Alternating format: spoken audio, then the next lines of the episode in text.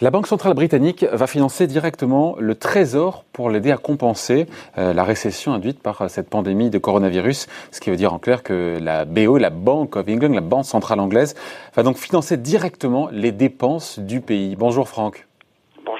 Franck de Dieu, directeur adjoint de la rédaction de Marianne. Euh, c'est vrai que c'est une info qui est passée relativement un petit peu sous les radars, un peu inaperçue. Mais pour vous, cette décision de la Banque d'Angleterre, pour vous, carrément, vous y allez, ça fait sauter un gros tabou, on va dire, euh, même peut-être le tabou le plus fondamental du libéralisme. Euh, je suis pas sûr que tout le monde vous ait suivi. Expliquez-nous. Alors, pour moi, effectivement, c'est une, c'est une décision très importante. Je considère que finalement, on peut dire que les Anglais entrèrent les premiers dans l'ère néolibérale en 79 et ils en sortiront les premiers aujourd'hui, enfin aujourd'hui, à la faveur d'une décision le 9 avril qui euh, peut avoir effectivement, vous avez raison, une sorte d'aspect un peu technique, mais euh, qui en fait euh, qui a une portée idéologique majeure. La Banque centrale britannique va prêter directement des livres sterling à l'État.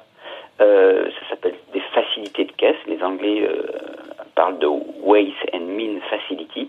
c'est extrêmement important. C'est on, peut dire que c'est une sorte de prise de la Bastille monétaire hein, qu'ils sont en train de qu'ils ont réalisé. Pourquoi c'est important? Parce que, eh bien, ça signe le retour officiel du politique, hein, de la notion de politique face au pouvoir des marchés. Le Trésor britannique ne va pas passer par la case marché financier, mais euh, directement euh, sonner, hein, le, Trésor britannique, le, ministre des Finances va sonner directement à la porte de, la Bank of England, de la Banque centrale britannique, qui euh, va s'exécuter et va faire tourner la planche à billets au bénéfice direct de son pays. Nous, on avait une loi euh, au milieu des années 70 qui, justement, nous l'interdisait. Là, on, sent qu'il y a un véritable verrou idéologique. Mais je vous vois venir, Franck, je vous connais, vous avez parlé de la Banque Centrale Européenne, mais dans les faits, dans les faits, c'est à peu près ce qu'elle fait.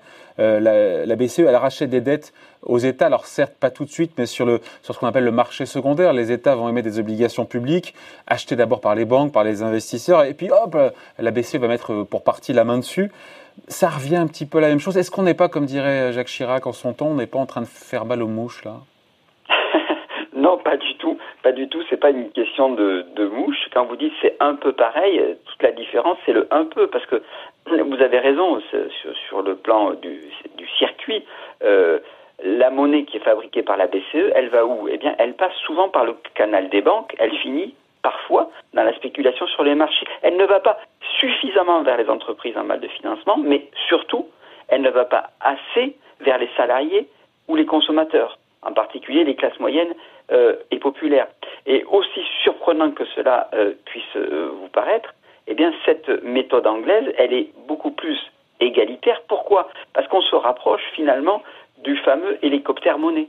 Ce procédé qui consistait à, déverser de la monnaie directement aux citoyens. C'est-à-dire que par cette, je dirais, ce branchement direct entre le Trésor, le ministère des Finances et la Banque centrale, c'est-à-dire entre le politique et celui qui fait qui émet de la monnaie, eh bien, on permet théoriquement plus facilement de d'avoir une sorte, une sorte, on verra quelle, quelle forme ça peut prendre, on n'y est pas encore, mais une sorte d'hélicoptère monnaie où on, où on peut donner par le Trésor, par le ministère, directement de l'argent euh, aux, citoyens euh, ou aux, entrepreneurs, hein, par exemple, qui sont en mal, aujourd'hui on le voit bien, les entrepreneurs indépendants notamment, qui sont en mal de trésorerie, vous pouvez directement euh, financer cela, ce qui n'est pas possible dans la, dans le, la formule de la BCE qui est obligée d'avoir des contorsions euh, par rapport à son à son euh, à, à, son mandat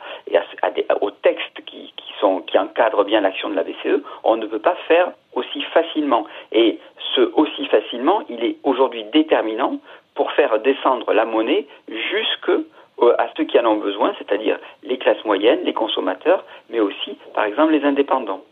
Donc, je, pense que c'est absolument essentiel. Et ce qui se faisait, euh, vous voulez, si vous voulez, dans les, euh, avant, notamment de l'après-guerre jusqu'aux années 70, c'était très simple. C'était qu'il y avait un, le, le, le, ministre des Finances qui appelait le gouverneur de la Banque de France et qui disait bon, euh, voilà, ben, j'ai besoin de X milliards. Le gouverneur de la Banque de France, il disait non, ben, le lendemain, on en prenait un autre. Et puis, voilà. Mais on sait que ça a conduit aussi à beaucoup d'inflation, ça. C'est pour ça aussi. Oui, ça, a conduit, ça a conduit à beaucoup d'inflation. Effectivement, il faut, il faut euh, tout à fait l'admettre. Hein. Euh, d'ailleurs, Andrew Bailey, qui est le, gouverneur de la Banque centrale euh, anglaise, avait dit juste avant le coup de force du politique britannique euh, avait dit ben non, ça, ce n'est pas, c'est un procédé. Je ne suis plutôt, je suis plutôt contre. Il l'avait dit dans le FT, c'est Financial Times. Je suis plutôt contre parce que, eh bien, ça ne s'inscrit pas dans la lutte contre l'inflation. Mais euh, effectivement, vous avez un moment donné où, en période de crise, vous, vous, vous demandez qui va payer. Est-ce que ce sont plutôt euh, les, les, les, les, créanciers?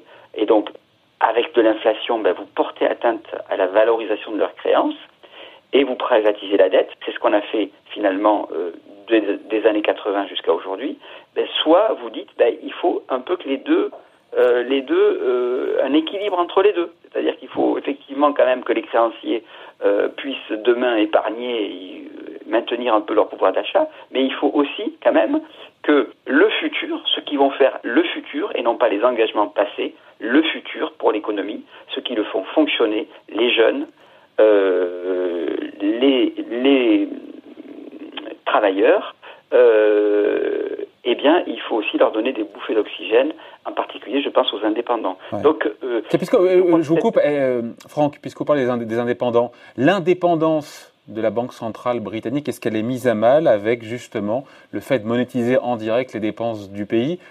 Parce que c'est censé être temporaire déjà, et c'est censé être une mesure temporaire et pas permanente. Et puis d'ailleurs, si on revient un petit peu en arrière, 10 ans en arrière, ça a déjà été pratiqué à faible échelle, je me rappelle, et vous aussi en 2008-2009, je crois que c'est pour 20 milliards de livres sterling, déjà il y avait un financement direct.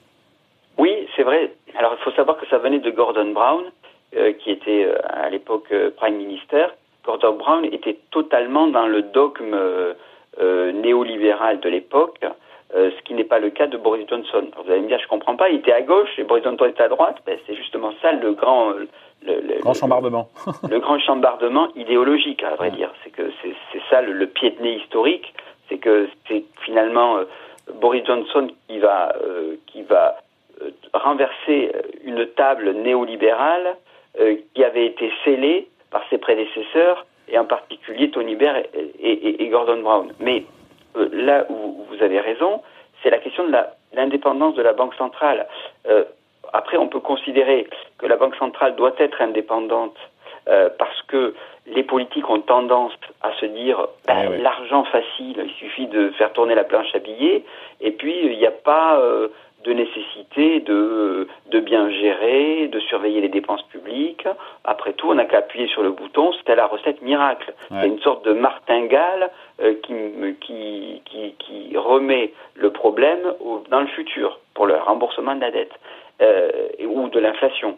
Mais euh, vous avez aussi une autre école qui dit, ben non, je suis désolé, dans une démocratie, euh, le pouvoir appartient à celui qui a une légitimité démocratique.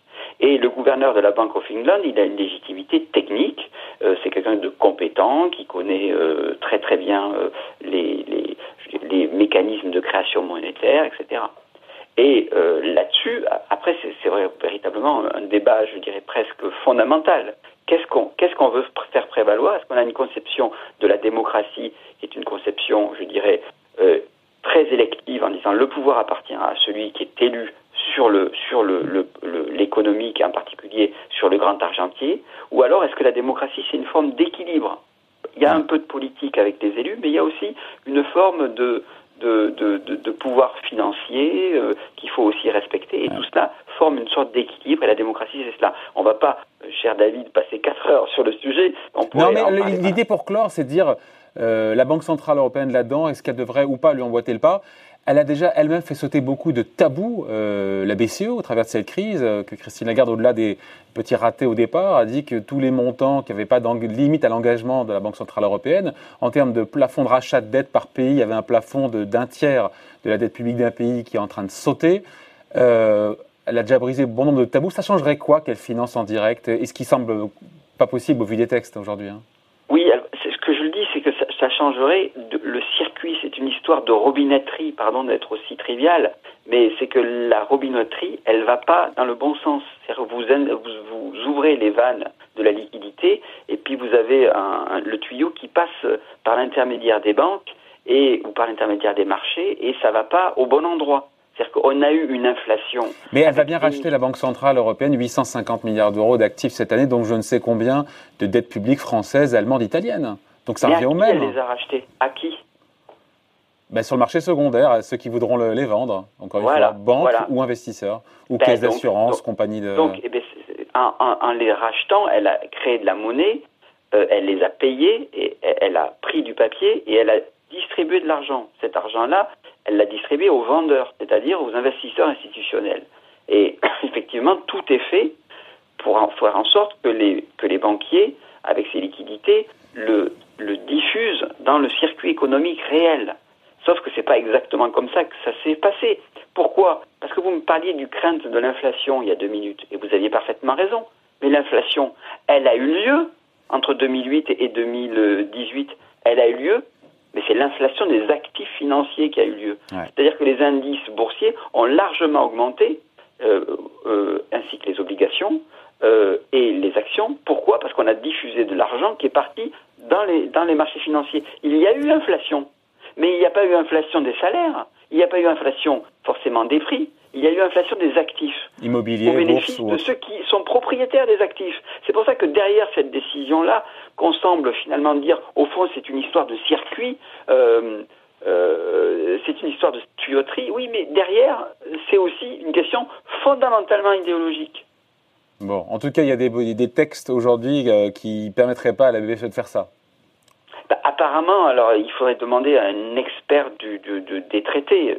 Je crois que ce n'est pas le cas. Euh, aujourd'hui, il n'y a pas de, de, texte qui permettrait de le faire. Euh, maintenant, il y a certains, euh, certains économistes qui travaillent justement sur, pour essayer de, de, faire financer par la BCE des, actions qui, rentrent dans le cadre du sanitaire ou de l'écologie, etc. Euh, vraiment, pour le coup, il faut demander à des, juristes qui ont vraiment travaillé. Cette bon, voilà. En tout cas, c'était une info qui était passée un peu sous les radars. Et donc, ce verrou qui saute euh, en Angleterre, au Royaume-Uni, c'est quand même pas rien. Et c'était effectivement un pied de nez. Euh, juste avant de se quitter, la, la, couverture de cette semaine du magazine. Alors, ben, c'est le Marianne s'intéresse aux responsables et aux coupables de, de, cette crise du Covid. On a fait une enquête très fouillée à la fois sur euh, les politiques et sur les administrations euh, qui, euh, je dirais, n'ont pas été toujours à la hauteur, étant entendu que ce n'est pas forcément les politiques et les administrations actuelles, mais que tout cela remonte à, bien plus longtemps. Et, d'ailleurs est lié à notre sujet, c'est-à-dire il y a aussi des, raisons idéologiques et politiques qui ont conduit degré en degré à faire un certain nombre d'erreurs. voilà à lire cette semaine donc dans le magazine Marianne. Merci beaucoup Franck, hein, Franck de Dieu, directeur adjoint de la rédaction de l'hebdomadaire. Merci Franck, bon week-end. Merci David. Bye.